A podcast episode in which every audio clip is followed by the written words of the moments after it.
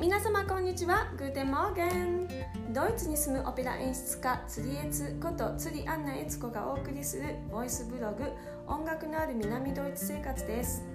皆様ご視聴いただきありがとうございます。えー、今日は2021年の2月12日です。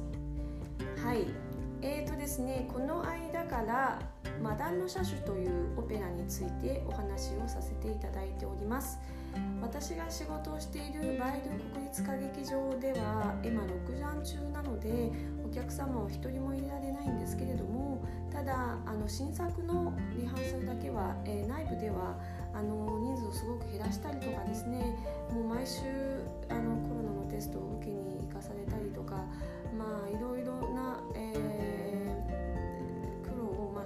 ね稽古は、えー、してます。でそれで、えー、13日2月13日の土曜日の、えーニえー、ごめんなさいドイツ時間の夕方ですね。日本だと,、えーと、ちょっと早朝になってしまうんですけれどもそこでですねインターネット上でオンラインで、え、見ることができます。無料です。はい。オンライン配信を無料で今新作に関してはしてます。その後はねもしかしたら有料にちょっとなるのかもしれないですけども、えー、まあ、えー、オペラをね見に行くと思えばですね500円ぐらいのもんでインターネットで見れるんで、えー、非常に、えーと、お買い得だと思いますので、え楽しみにしてください。えーとですね、でそのオペラについてちょっとお話を、えしているんですけれどもこの間はこのペラができたいきさつとこのマダム・シャシュというのがドイツオペラ史にとってはものすごく大事な作品なんだということについてお話をしました、えー、この作曲家はウェーバーさん。ウェーバーっていうのはあんまり、えー、日本でも馴染みがないかなと思うんですけど、えー、なぜかっていうとオペラばっかり書いてた、え作曲家なんですね。あの器楽は本当にあんまり書いてない、え交響曲だと2本しか書いてない。そういう作曲家です。で、えーと、あらすじなんですけれどもまずですね登場人物。大事な人を4人覚えてください。4人プラス、えー、もし今聞いていただいているあなたが、えー、オペラ歌手でソプラノの場合はもう一人エンジェンっていう、えーと、若い妹役さんがいるんですけど彼女の名前は時々聞くかなと思います。大事なアリアとかあのデュエットがあるのでソプラノはあのまあよく歌われる、えー、作品があるので、えー、かなと思いますけどそうじゃない場合はあらすじだけを、えー、覚えておきたい場合は、えー、4人プラス、えー、ちょっとだけで大丈夫です。はい、えー、まずですね主役の若いイケメンの男の子、えー、漁師射撃の名手のマックスですね、えー、マックスは射撃の名手なんですけれども今ちょうどねスランプ中でちょっと落ち込んでいて、えー球を当てても当てても、えー、獲物が取れないというような状況になる男の子です、うん。えー、アガーテというのがマックスの恋人。この2人はマックスとアガーテはもう相思相愛で結婚しようねって言ってお互いに約束をしている2人です。で、えー、このアガーテのお父さんをクーノーと言います。で彼は森林保護官。要するにマックスの上司です。うん、で、えー、クーノーもアガーテとマックスがあの本当にいい仲なのを知っていて結婚を認めてあげるよということは、えー、表向き言ってます。はいえー、ただし、え試験に受からないとこの射撃の試験にに合格したら結婚させてあげるよっていうふうな話をしているところです。はいえそれにですねもう一人マックスのライバルのカスパルというのがいます。カスパルは、えー、もうやっぱり漁師なんですけれども、えー、悪魔のザビエルに魂を売ってそれで、えー、マダンの玉を、えもらってるっていう人です。でちょっとこの人は、えもうこう最初からなんとなくあのこう悪魔とこう契約をしててそのちょっとこう違うっていう人気持ち悪い人、うん、で、えー、ザビエルっていうのがその、えー、カスパルにあの玉をあげるというか作り方を伝授するんですけども、えー、のが悪魔のザビエル、うん、まあまあ悪魔がいると思えばいいです。大体の話はですねマックスとその主人公とマックスの恋人のアガーテとこの、スパルっていうマックスのライバルの大体この3人の中で話が進んでいきます。で、えー、もし、えー、ソプラノの場合はエンヘンっていう、えー、そのアガーテのいとこがいます。で、えーと、アガーテとエンヘンがマックスが家に来るのを待ってたりとかするんですけどそこで歌う、えー、アリアとかデュエットが、えー、非常に有名でこれはですねドイツのオペラ歌劇場に、えー、入ってでもし、えー、ソロの歌手として仕事が取れた場合にまあ最初の登竜門で、えー、やる、えー、こう中くらいの役として大事な作品なので、えー、エンヘンっていうのがいます。は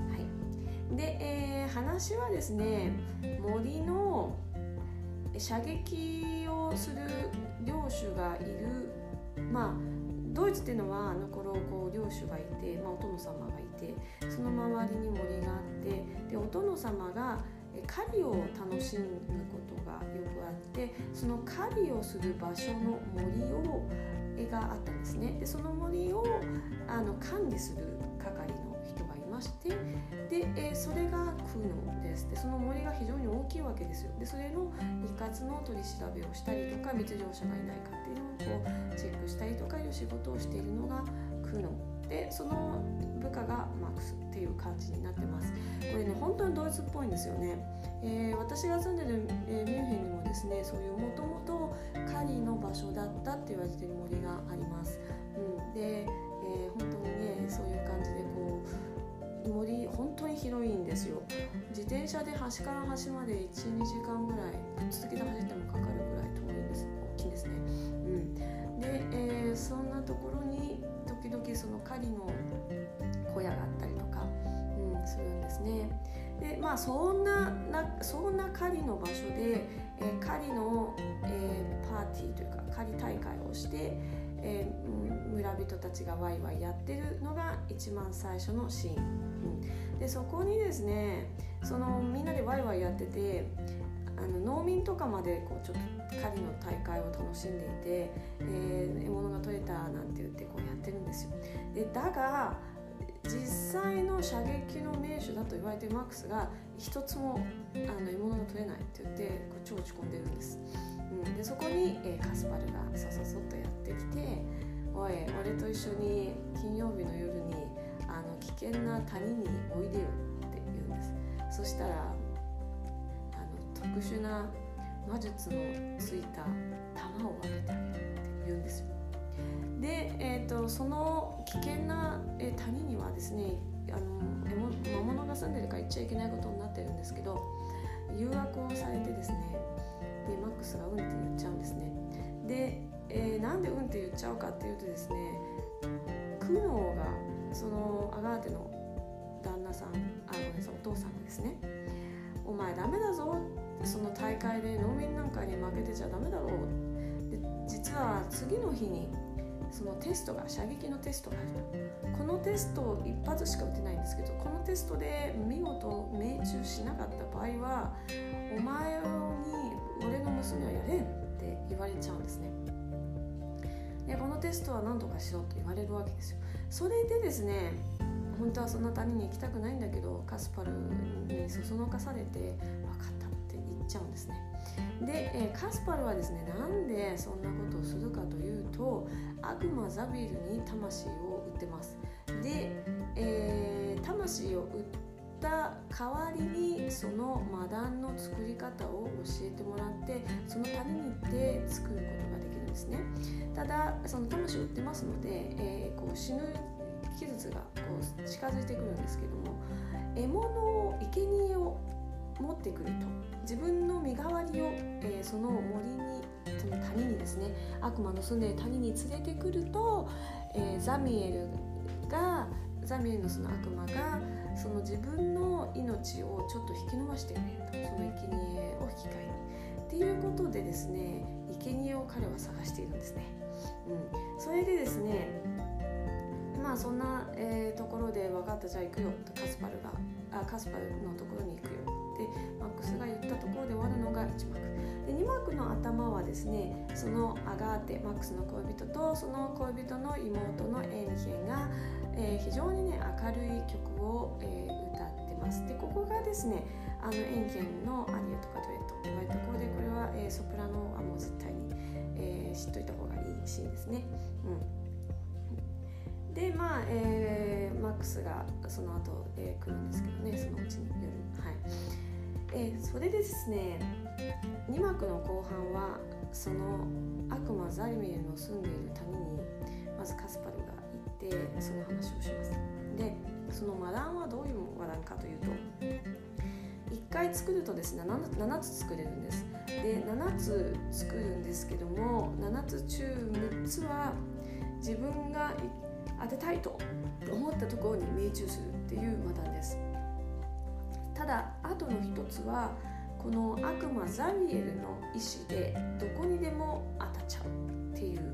そういう球です。え打つ人の意志とは無関係に球が飛んでいくっていう球になってます、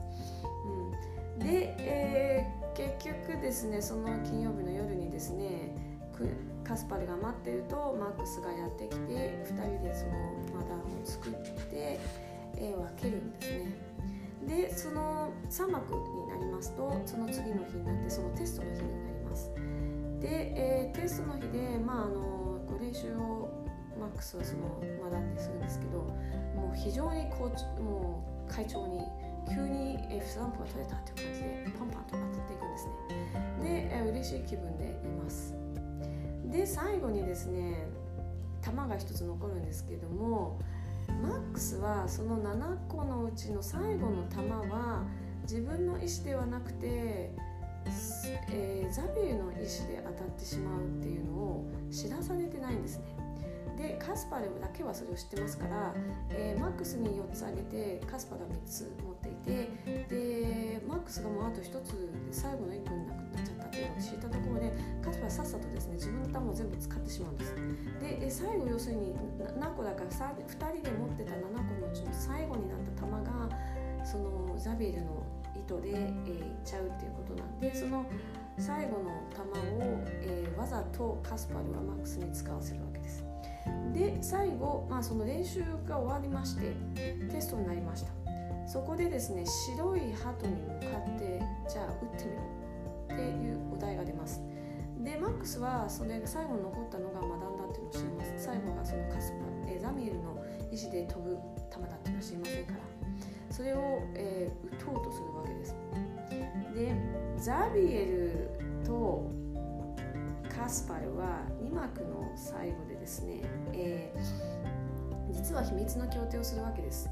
カスパルは、え、マックスを生贄にするから僕を生かしてくれっていうわけです。でザビエルはお前かマックスかどっちかを生贄にするぞっていうわけです。なのでその最後の弾が誰に飛ぶのか全然わかんないわけです。で最後マックスはそんなこと全然知らなくて鳩に向けて弾をポンと撃ちます。そうするとですねアガーテがその瞬間飛び出してきて倒れるんですで白鳩撃たないでって言って倒れるんで間違ってアガーテを殺しちゃったのかなってみんながドキッとするんですけどその後で木の上からカスパルが倒れて落ちてくる要するにその弾はザビエルの意思によってカスパルに当たったっていうことで終わりまで、えー、なるんです。でなんだこれはおかしいじゃないかと。でこの苦悩が言うんでマックスは全部白状するわけです。すいません。その禁断の谷に行って、えー、悪魔の玉を、えー、使いましたと、えー、を手に取って使いましたでそれをまあ白状するんですけどでその谷には行っちゃいけないことになってるのでそれじゃもうお前追放だって苦悩に言われるんですがそこに忍者が出てきてまあまあまあいいじゃないかと。あの本当はいい人なんだからて仕事をしたら、えー、この罪は償ったことにして2人を結婚させてやってくれないかって忍者が言ってくれて、えー、それでじゃあそうしましょうっていうふうにして、えー、ハッピーエンドで終わるというのがこのオペラの筋でございます。はい。